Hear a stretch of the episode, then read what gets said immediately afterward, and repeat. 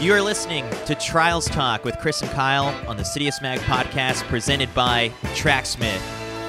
We're super excited to partner with Tracksmith, an independent running brand fueled by a deep love of the sport. They celebrate the amateur spirit and seek to inspire the personal pursuit of excellence. Tracksmith is pleased to be supporting 30 Olympic trials qualifiers in Eugene, including athletes across 14 different disciplines as part of their amateur support program. So here's a special offer for our listeners over the next couple days. Check out Tracksmith's essentials for racing and training, including the Strata kits that their trials athletes are racing in this week at tracksmith.com slash Citius. You can use code Citius to receive 10% off any order until the last day of the trials, which is June 27th. That's right, 10% off any order through the last day of the trials using code Citius. Now, let's get right into the biggest performances and surprises with me, your host Chris Chavez, and my co-host Kyle Merber. Day two, live from the Tracksmith House here in Eugene, Oregon. It's your host Chris Chavez alongside Kyle Merber eating some uh, some chips. I think One people are last bite. One last bite. people are gonna hate that, but the height of professionalism. and there he is. It's David Melly who has jumped on the podcast to deliver us some hot takes for this episode because, yeah, that's what you're here for. There's one thing I'm an expert in. It's women's discus. And, And, let's lead it the off. Sprints. Let's go. That was the first one of the two finals on the day. I like that we start off with throws. That is the staple of track talk. I think we're gonna only start off with throws. So Throws get ready for talk. throws talk. I was gonna say field talk. Uh, so David, tell us what happened in the discus. Well, uh, it was a big moment for the Tracksmith crew as we sent our first American Olympian uh, to Tokyo with the third place finisher Rachel, and I'm gonna butcher this last name, Dincoff, I believe it is. That sounded pretty good. Mm-hmm. It's always good to hedge your bets a little. Um, she threw great through over 60 meters. She was in fourth place going into the fifth round, and then she launched one and made the podium, which was very exciting. And although she did not throw the Olympic standard in the final, she does have the standard. Um, More excitingly, from that, for sort of the general track and field fans, uh, Valerie Allman threw, uh, I believe, 69.9 was her winning throw. Four of her six throws were over 68 meters, and the disc is a hard event to not foul in. So being consistently in bounds and consistently far is critical. The Americans have not had a medalist in the discus since 2008, and she is currently the world number two right now. So I it's love. a I love that that is like a drought in the U.S. Like we have gone it's been a while. two Olympics without a medalist. Like we are due. yeah, but It's, it's, it's like that in multiple events. I think the same exact thing happened in the hundred. We're the best.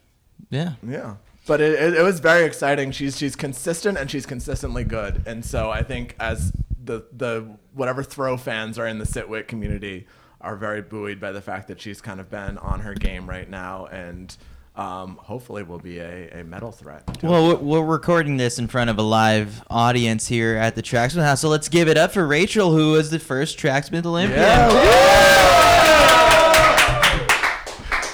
That sounds so much louder when it's just audio, so it's gonna be great when when people get to listen to this uh, the next morning. But uh, thanks for that report. There was so much going on on the track that I didn't have my eyes on on the discus as as much. But The uh, nice thing was where I was sitting in the stands, the discus throwers were throwing right at me. So I felt very, it was like one of those 3D movies where they sort of deliberately put things in front of the screen to look like they're coming at you.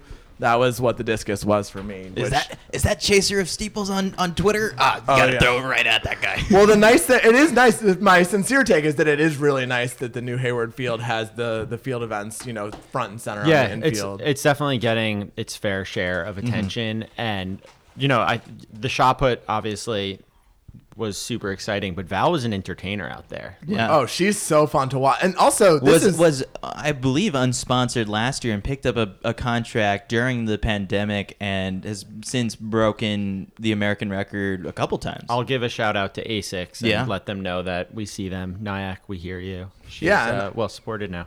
I'll just say, you know, putting putting the sitwits on notice here.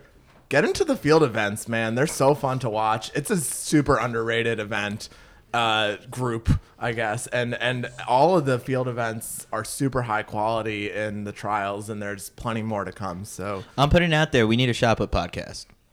wow. Do we know anyone who knows anything about shot put, Chris? If- I heard a you- rumor on if- the last uh, trials dispatch. If you're a shot putter who's out there who has a thing for podcasting, get in touch and we'll make it happen. Yeah, I you know I think uh, there is definitely a market for that, and Mm-hmm. that's you know CDS needs to expand. You you know a whole new market out there of throwers, bring them into the fam. World Love it. takeover, baby.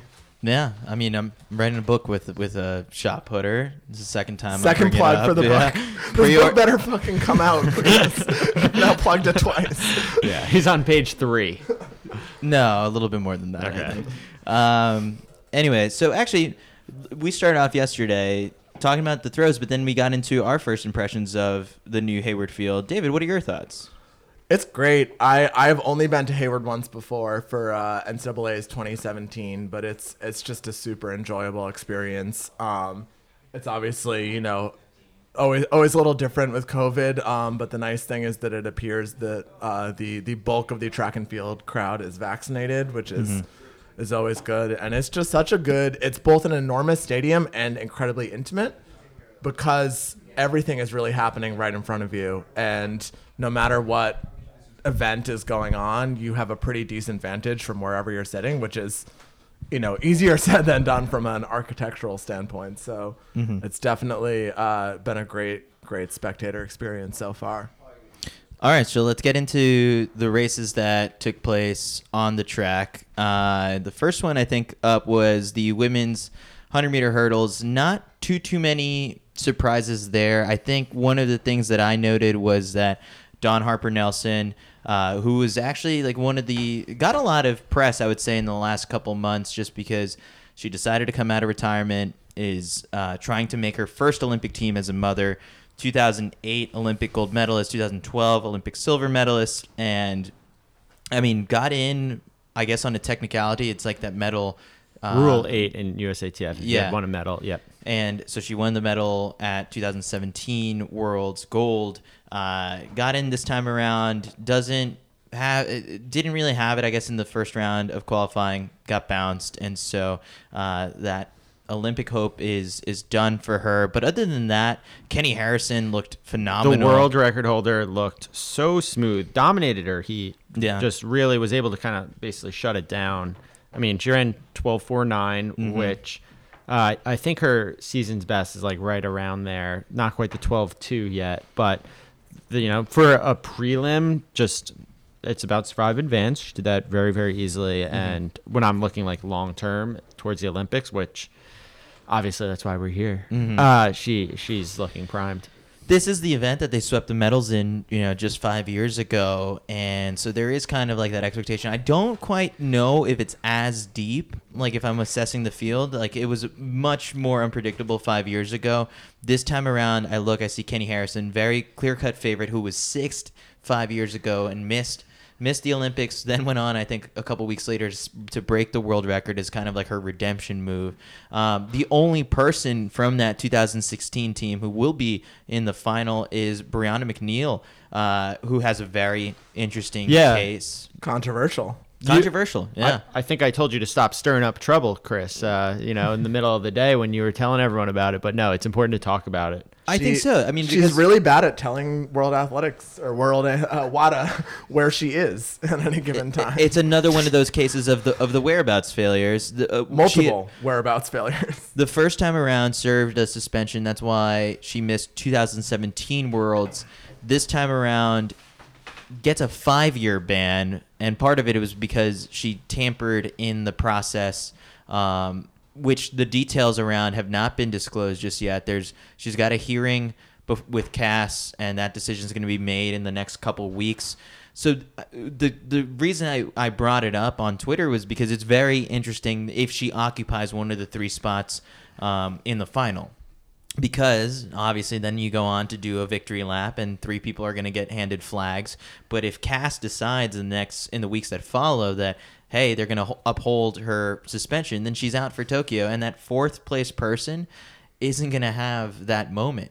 And there was a big fuss about possibly letting Shelby Houlihan run in the 1500 because she was that good and probably could have secured one of the top three spots in the women's 1500 not as much fuss, I think, this time around with Brianna McNeal. I guess it is because the appeal is still going to CAS, whereas Shelby had already lost her appeal. So there are some differences, but just, I guess, maybe I'm not following the right people and I don't follow as many sprints people, but not as much of a commotion about something like this where it, that fourth place finisher might be in a really hard place, I think, after this. I was paying very close attention to her announcement when she was on the starting line. I wanted to see. I I'm always a fan of a, a vocal crowd, and I was I was wondering if she would get boos. Um, she didn't, from what I can tell. Um, she did not get what I would say the fanfare that the reigning Olympic champion would maybe command under different circumstances.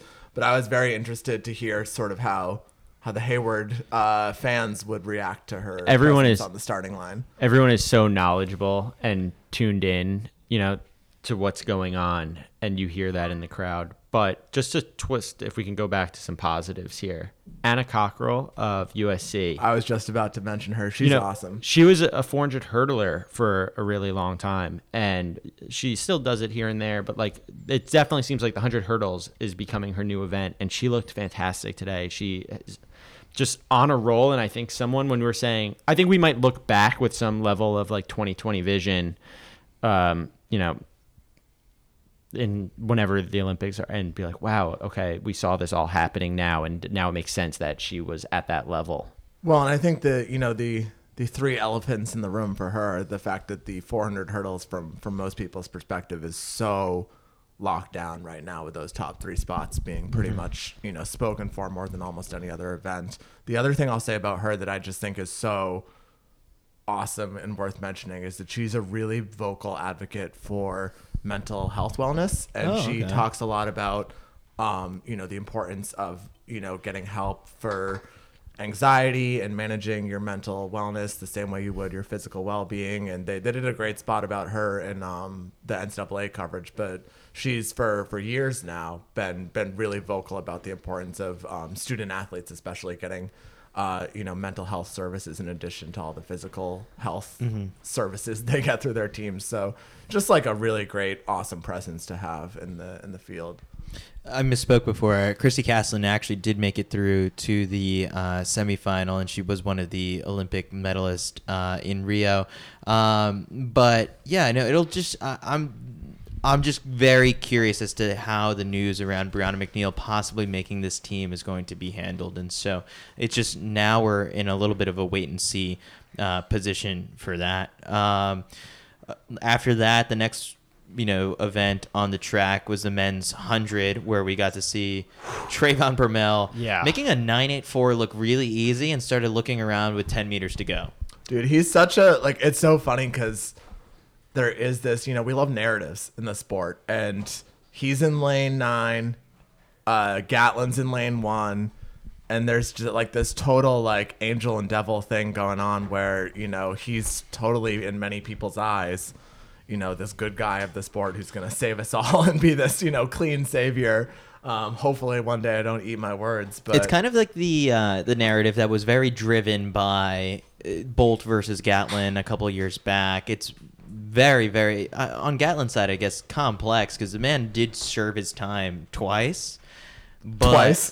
yeah, but there are those feelings that are still harbored. It's interesting when you brought up the reception to Brianna McNeal in the hurdles because I was very curious how it would have been handled with Gatlin.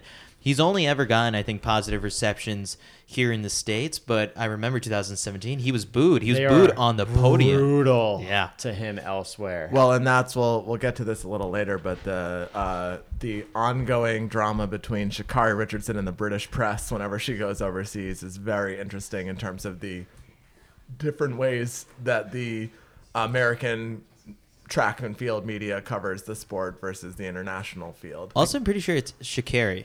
Shakari, because I, uh, I'm not going to name names, but there was an interaction very funny that I witnessed after uh, she's on her victory lap. Someone who was in near me uh, calls out to her. Name names. No, I'm not going to. It's it's too much. We're gonna be here for two hours if this is the pace we go through every event. so. and and they said, "Shikari, great job," and she just looks and says, "It's Shikari," and I was like, "Oh my god, uh, that's such a great response." Yeah. Um, but all right, so let's let's kind of like Okay. speed it up then. Can Trayvon he- Bromell looked great. Unbelievable. Kenny, I think it's pronounced Bednarek, is so underrated and underappreciated with JUCO, how well baby. he is running, and it is because of the JUCO thing. Justice for JUCO. Justice for JUCO. Make Get t-shirts. trending. Get Chris, get on it. Justice for JUCO athletes. We don't ever consider them until they're just the best in the country. Mm-hmm. But even still, apparently, he's my pick in the 200. I think 200 Sure, just looks yeah. like a much you know safer option for him. He But- was further back in the in, in the results here. Got the win or no no that was Did he? the yeah he got No. the he Oh, got he the did, win the today first heat, over uh, both Isaiah Young and Cravon Gillespie. that's the best heat today in the prelims for sure. And they're the only ones I believe who ran into a headwind. So ignore the times. The wind was all over the place today. Uh, you know, Trayvon Bromell ran 9.8, but that was with a huge tailwind. It was changing, it was gusting. Every single heat was different. So I'm just saying, we don't appreciate him. I was looking at how many Instagram followers he has. What is going on? Everyone needs to wake up. Not enough. We need like way more. Not enough. Uh, Fred Kerley, he uh, uh, looked uh, so far third fastest time of the day, nine nine three. It looks like the decision so far to opt out of the 400 into this is is okay for now, but I'm still concerned. It's he's got to do I think a little bit more to separate himself from you know Trayvon Burrell, Ronnie Baker, even maybe Gatlin and Noah Lyles. The, for the 100 200 double, he's got to close better in the final. This was a good 100 for him. He looked And- okay in the start. I will say I was paying very close attention to that because you know once once he hits top speed, very few people can touch him, and it's all in that first 50 Mm-hmm. meters. And he looked better than he's looked in some of his early season races. So it'd be interesting to see how he carries that through the rounds. Those three were well and clear the rest of the field. Like they were all getting big cues, and so it wasn't as much urgency to close it down quite as hard as he needed to. I think he's going to sharpen as the week goes up. Mm-hmm. Is my prediction. I think by the time we see the final of the 200, we're going to see Noah Lyles that we know. The only thing we have to touch on on the women's semi from the 100 is the fact that Sh- uh, Shikari, no, Shikari, carry. Sha'Carri Richardson didn't run through the line and still ran 1064 with a uh, 2.6 Not uh, only- meter per second. Not wind. only did she not run through the line, she Pointed. pointed, at the That's clock the- that was the as best she was part. finishing. I mean, and she ran in every lane. If She was cutting across into lane three very hard. I was kind of nervous. Apparently, it's not as big of a deal in a She's- straight, as long as you don't interfere. But uh, I was looking around. I looked at the had to- line, yeah. yeah, it was close. She was definitely.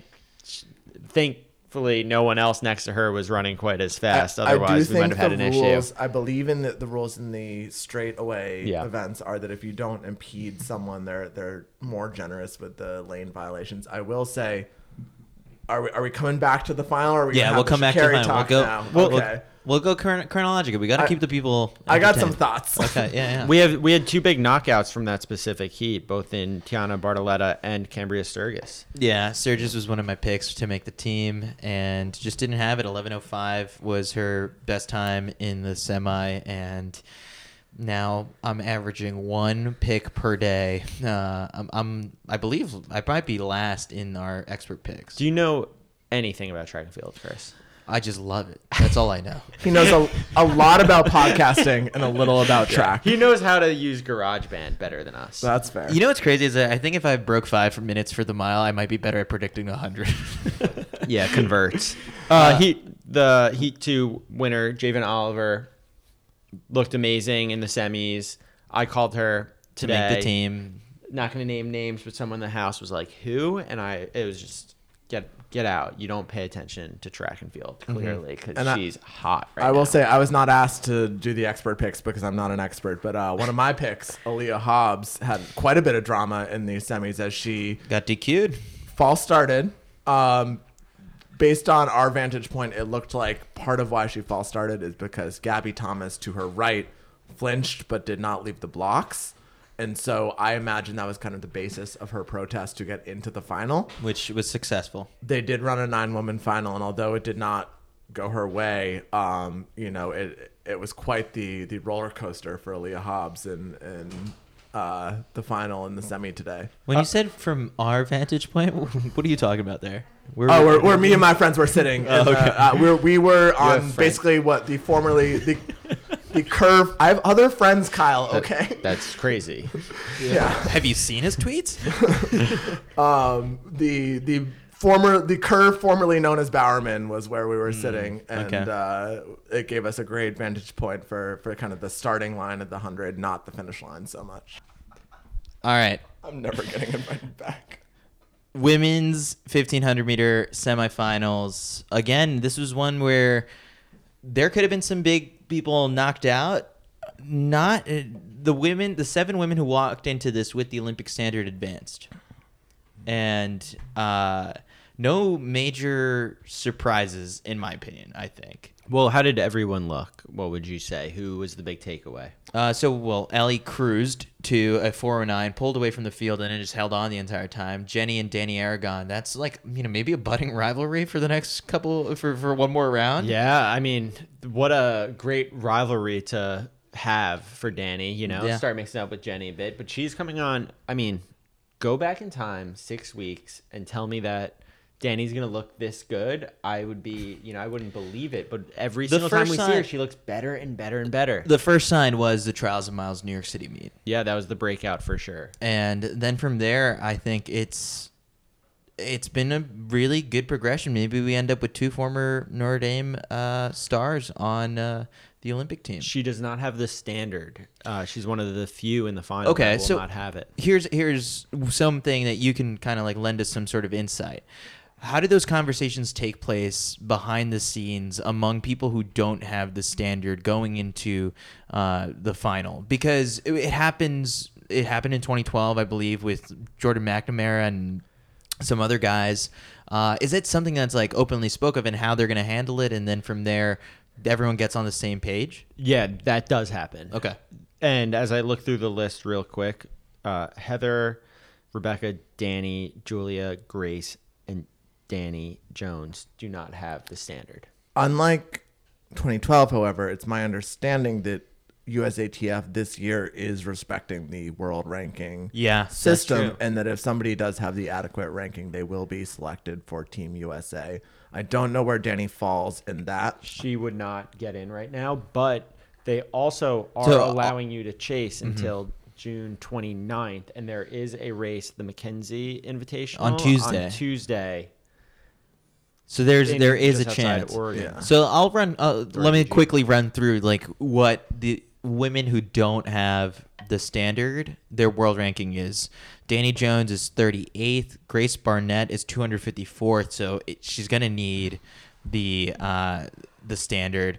Julia uh, Heymach is 165. Gonna need the standard. Dani Aragon is 41st, sitting in a good spot. Oh, I did not realize she was quite that high.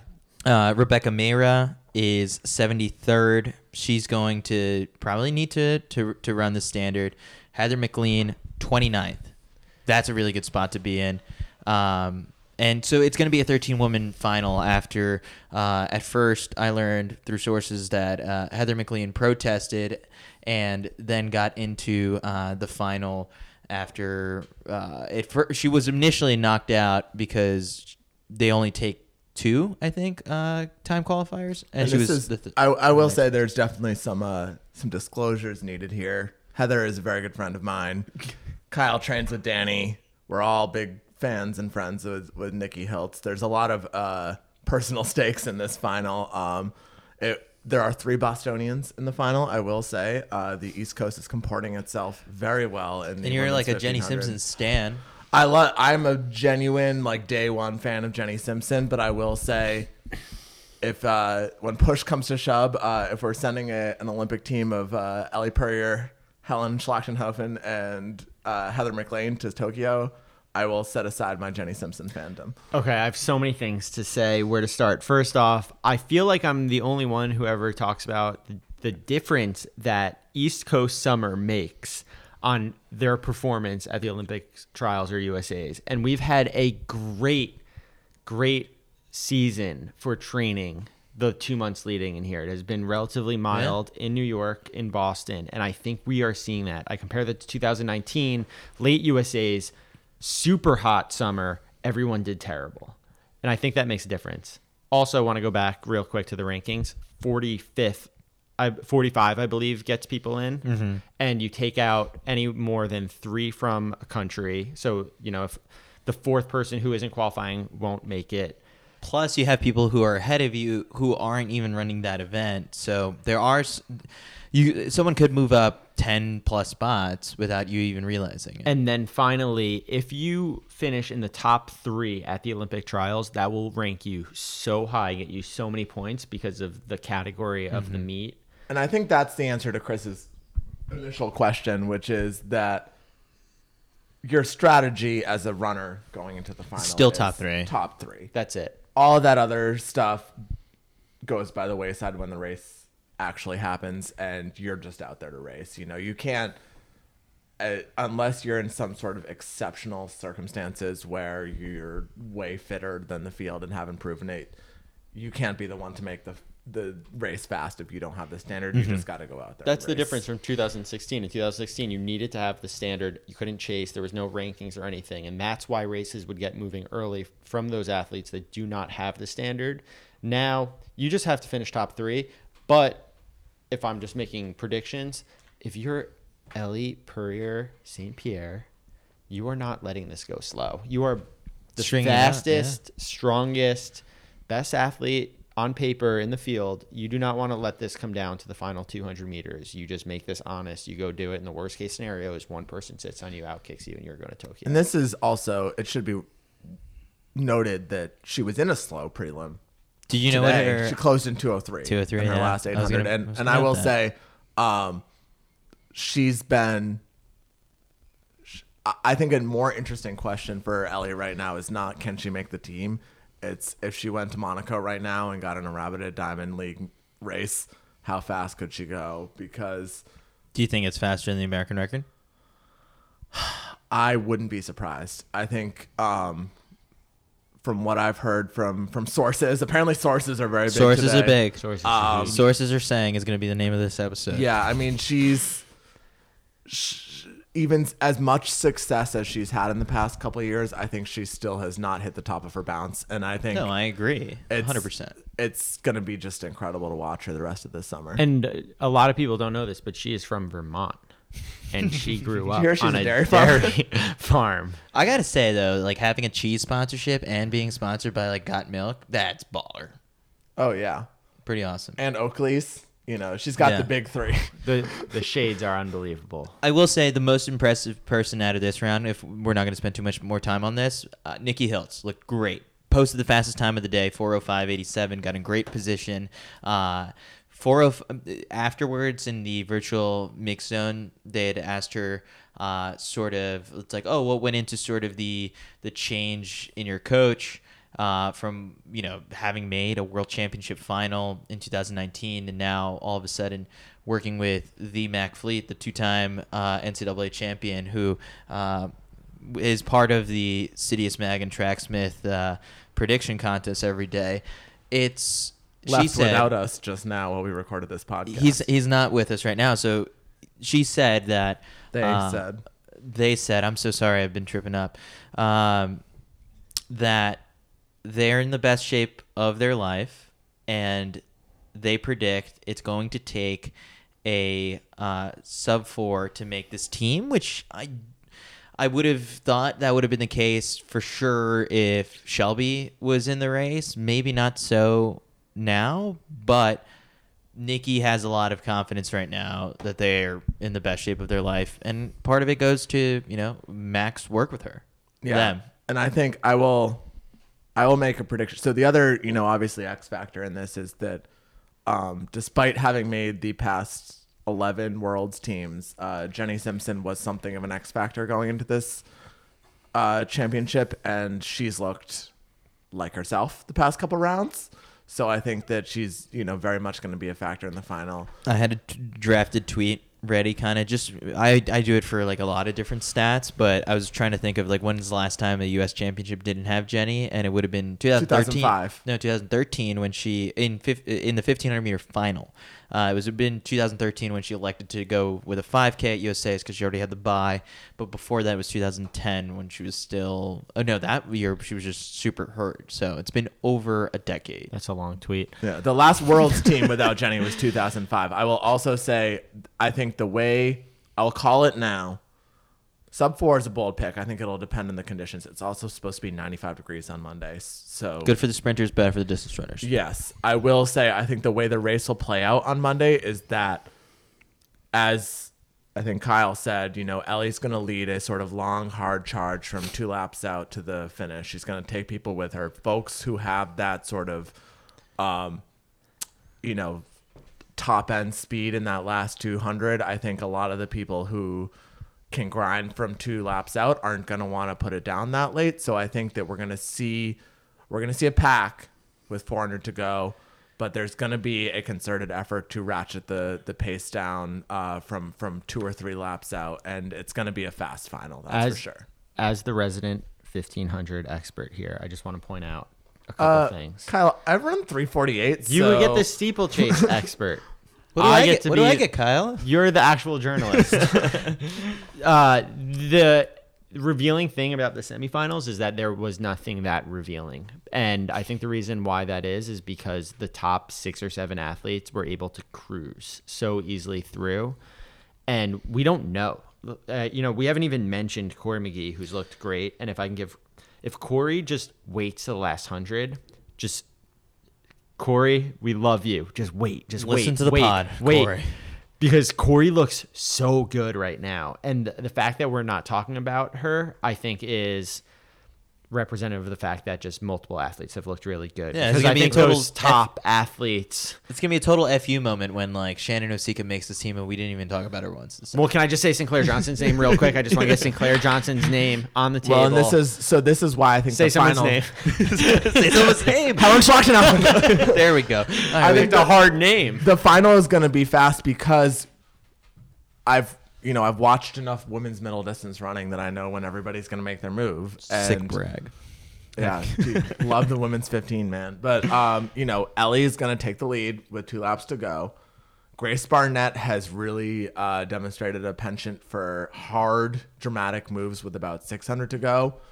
Every race Cory's run since 2015, she makes a hard move with 350 to go, and enough of those people are going to be, you know, kind of injecting acceleration into the race that the race is going to be thinned out by 250 to go, but it's gonna be down to the the top, the the cream of the crop, as it mm-hmm. were. You know, there's still gonna be people there. There's gonna be more than three people in the race with 200 to go, but it's not gonna be a sort of you know drag them out, shoot them down, hunt 10 people in the race in the final home stretch.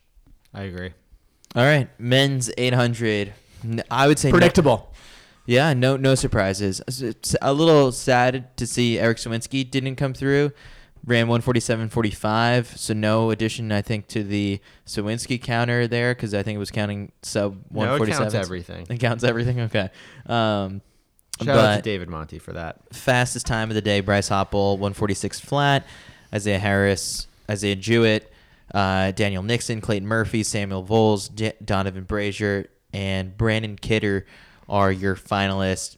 I piped into the virtual mix zone and asked uh, Donavan Brazier. It took like 145 mid to make the team in 2016. What do you think it's going to take this time around? He said, I'm not going to give a prediction because it was a slow race where he won in 145 something in 2019.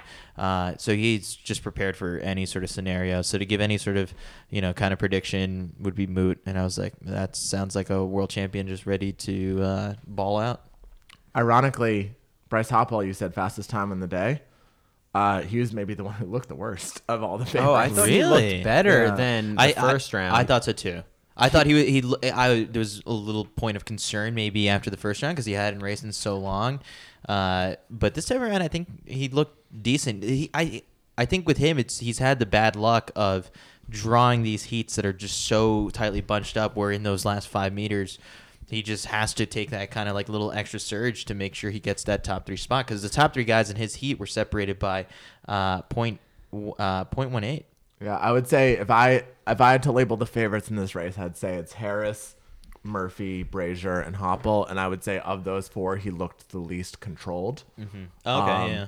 But I'm I I think he's still you know I'm still picking him for. The I think team. Isaiah Jewett's going to try and go go for it from the start. It's it's a, he's a USC Yeah, which guy. is a bad strategy. It works Sol- at NCAA's. and Dwayne Sullivan. At it's a- NCAA. It's a USC guy thing, I guess. Can I give rapid fire a few takes and see what gets you guys going the most? First off, three collegiates in the final. I believe that's the first time that's happened in many, many, many Okay. years. You have to go very far back until the last time that happened. So that's notable. Two, ever since Sacramento, when Clayton Murphy has tried the double of the 815, he has collectively been disrespected and underappreciated. Uh, this time around, he got his first ever win over Donavan Brazier. I just kind of looked, went back to head to head. It's a semi, but Semis do not count, Okay. but yeah, but so he's still. he looks great. And I will say, disrespected is I think an extreme term. We've watched we've watched some trials of miles meets where he He's had good races and bad races. Very I think that's why I think you can cast some doubt over him. Okay. Well, third He- take. Okay, give me one more take. third take. Brandon Kidder has Hello. been on one hell of a trajectory. quietly. quietly, uh, really great guy. Ohio What spikes was he wearing? raised boy, and he, for I believe, had a surgery of some sort, serious injury, and I mean, we were in California not very long ago in LA at the Sound Running Meet, and he was pacing and not looking great doing it, and all of a sudden it's like this is the Brandon Kidder we know. He's back in the final, and then my final take is just I want to say Isaiah Harris's name because I really like Zay, and I think that he ran it like a veteran. He hung out in the back until it was time to make his move. He glided right up, did exactly what he needed to do, walked straight off the track. Just want to make sure I say Zay's name because He listens to the pod. I'm pretty sure. he's uh he's he's my pick to really make this team. If I had to say, Oh, I think he's consistent, As your three. And I just really like Zay. Okay. Okay. All right. Yeah. We well, were saying bias early biases earlier. Who's uh, okay? Who's your so your Zay's your third? Who's your third? Because Murphy. I'm Murphy. boring. Yeah. I think I go Murphy as well. So all right. I, the 800's so interesting though. Anything can happen. 400s, all chalk, no surprises there. Allyson Felix gets her shot at making her fifth Olympic team tomorrow. Uh, but actually, if you really think about it, she posted the sixth fastest time, heads into the semis. All you need is really top six to make it into the relay pool. So all those you know prepackaged you know NBC specials and or whatever commercials have been prepared for uh, all this they're gonna work. Uh, it's gonna be timely. She's gonna head to Tokyo. Um, I, I will say I don't need to get into this level of weeds with uh, the the Citius audience, but uh, if we really want to get into the sprint, she she was the sixth fastest time, but she did auto advance. She looked pretty comfortable in that final home stretch. That being said, I think she was the first semi, and she did uh, maybe not account for the fact that she's going to get a pretty shitty lane draw in the final. So it'll be interesting to see how that factors in. All right, The crowd went so wild for her. Yeah, you want to talk about crowd reaction? I don't know. Everyone loves Allyson Felix. They didn't announce her last, and that's just unfair to everyone who has to go after her. That's her. true. Pat Casey I think had a great tweet where he was like, "Why did why did she even bother? I think still showing up when she shows up wearing like this Olymp it's the Olympic rings in a gold necklace and it's like if you have that like just." Just go on. just go on to to the Olympics at that point. But um, men's 400, only big person who didn't you know advance I think was LaShawn Merritt just based off of his like credentials, but he hasn't looked like himself in recent years. So. Um, the, other than that, Michael Cherry posted the fastest time of the day, 44.5.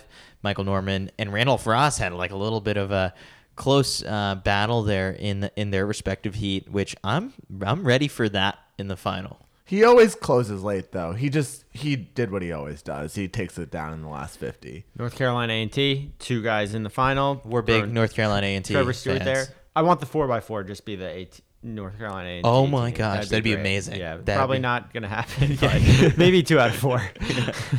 Three and then Michael Norman to close it down. Hey, that's all right. That's all right with me. Do Okay. we do we have a pick there? Just official picks. Oh, Uh, between between Norman- Norman, and Cherry probably would be Oh, the big Norman two. will win. no, I think it's Norman versus Ross. I would say. Oh. I thought Cherry has looked so. so I think that's good. a that's a Hey, safe does he- top three. Oh, are we gonna count for Hayward Magic? Uh, we can definitely account for Hayward Magic. I don't know who you're giving it to. who are you sprinkling some Hayward Magic dust on? Well, no, that would be Cherry because being a former Duck, right? Okay, yeah. I mean, anyone can get some Hayward Magic, Chris. It's not Oh, just for all right. Sco Ducks. Um, Ducks get extra. Elijah Godwin from Georgia did not make the final at NCAA's.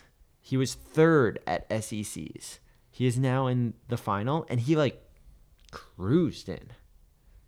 Keep an eye on him.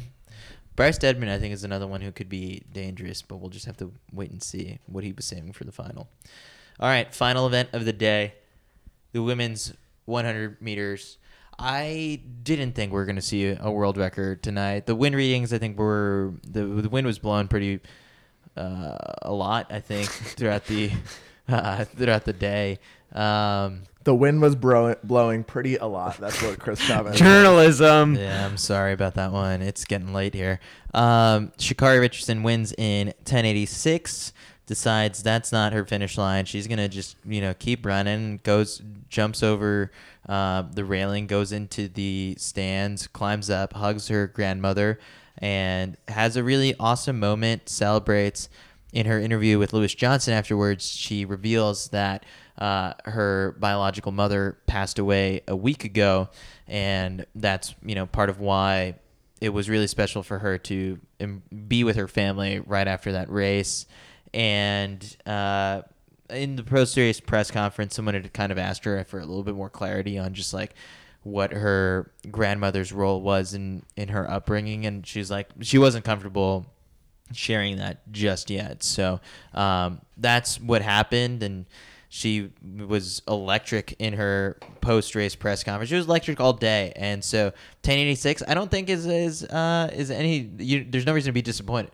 So, man, the fact that we are not even excited by 1086 anymore is, I think, the a testament to how well she's running. Also, huge shout out for like pumping the crowd up at every point possible that she's on the big screen. On uh, before the start of the Before race. the start, she is telling the crowd to stand up and get loud. She's a star. Like she wants the limelight. I really enjoy that about her. I love that like NBC has to have like the bleep button ready right after she crosses Oh. the finish line because I think there's a couple expletives that could Yeah. that happen afterwards. And then she jumped into the stadium, Yeah. into the stands. Which like going up, you know, those concrete steps with a pair of spikes, maybe not not great. Yeah, let me just say, you have to be crazy not to be a huge Sha'Carri Richardson fan. All right, so go. All right. David. Anyway, What's, want- what's what's your deal? I want so badly to like her. She's so watchable. She has, as you said, star quality. She is absolutely everything the sport needs in terms of personality. That being said, her coach is Dennis Mitchell, convicted doper, coach of another convicted doper, Justin Gatlin. She has never had any allegations of, you know, No, never tested positive for anything. But we're judged by the company we keep, and it's just such a bummer. Does that the all of a sudden taint the entire Bowerman Track Club for you? Oh, yeah, David, go on, answer that question. it we'll be here for another hour if I if we get into that. But I think the book is not closed. Um, Okay. You know, nobody on Bowerman has served a ban. Um, Dennis Mitchell has served a full ban. Um, Justin Gatlin has served two bans. Um, I think, again, I want to like her. I want so badly. Every fiber of my being wants to hold her up as the future of track and field Do it. and it's just I just I just really want her to be coached by someone else. It's just hard because it's just and, and I think this was, you know, this is a problem for years with the relay teams on the Team USA where they just kept Well, making yeah, well, they Dustin dropped the Mitchell batons, and don't they? Dennis Mitchell. well, that too. Also, bad coaching. To But they drop just batons. kept You should hold on. to Making those. Dennis Mitchell the coach of the relay teams and it just it's just it's so frustrating as a fan of track and field to want us to be able to move Yeah. past the perpetual cloud of doping in the sport and to have these shadows lingering over us for even people who themselves maybe don't deserve it but are in a group that has suspicions around them and it's the just guilty by association thing i think kind of it gets thrown around a lot in track and field whether it's like you know through agents who have multiple people who have you know tested positive or uh, training training with someone else who's tested positive. I don't know. It's tough until you actually get a positive test. I guess kyle like how do you sort of My thing is until you have, like, you get a clean slate, tabula rasa. You know, it's until you are convicted, you're just not going to enjoy the sport as a fan if you're constantly asking questions until anything happens. And I think it's unfair to her to not just be enjoying the show that she is putting on. That's my opinion. I also grew up watching professional wrestling. Uh, we were Yankee fans We growing up, Yankee and like, w- fans. I mean, it, it- the fact Roger Clemens and Andy Pettitte don't taint really the 2000 No. World Series for me, but uh, i just Love I, A Rod. I think well, I think I get a I get a lot of knocks in the you know the track and field world for being acidic, and I actually think that it's the idealist in me that is so frustrated by wanting to see the best in people coming into the sport and not being able to overcome this f- nagging feeling of like she's so talented she's so charismatic mm-hmm. she's clearly so well equipped to be this, you know, kind of bright light for the next decade of American sprinting.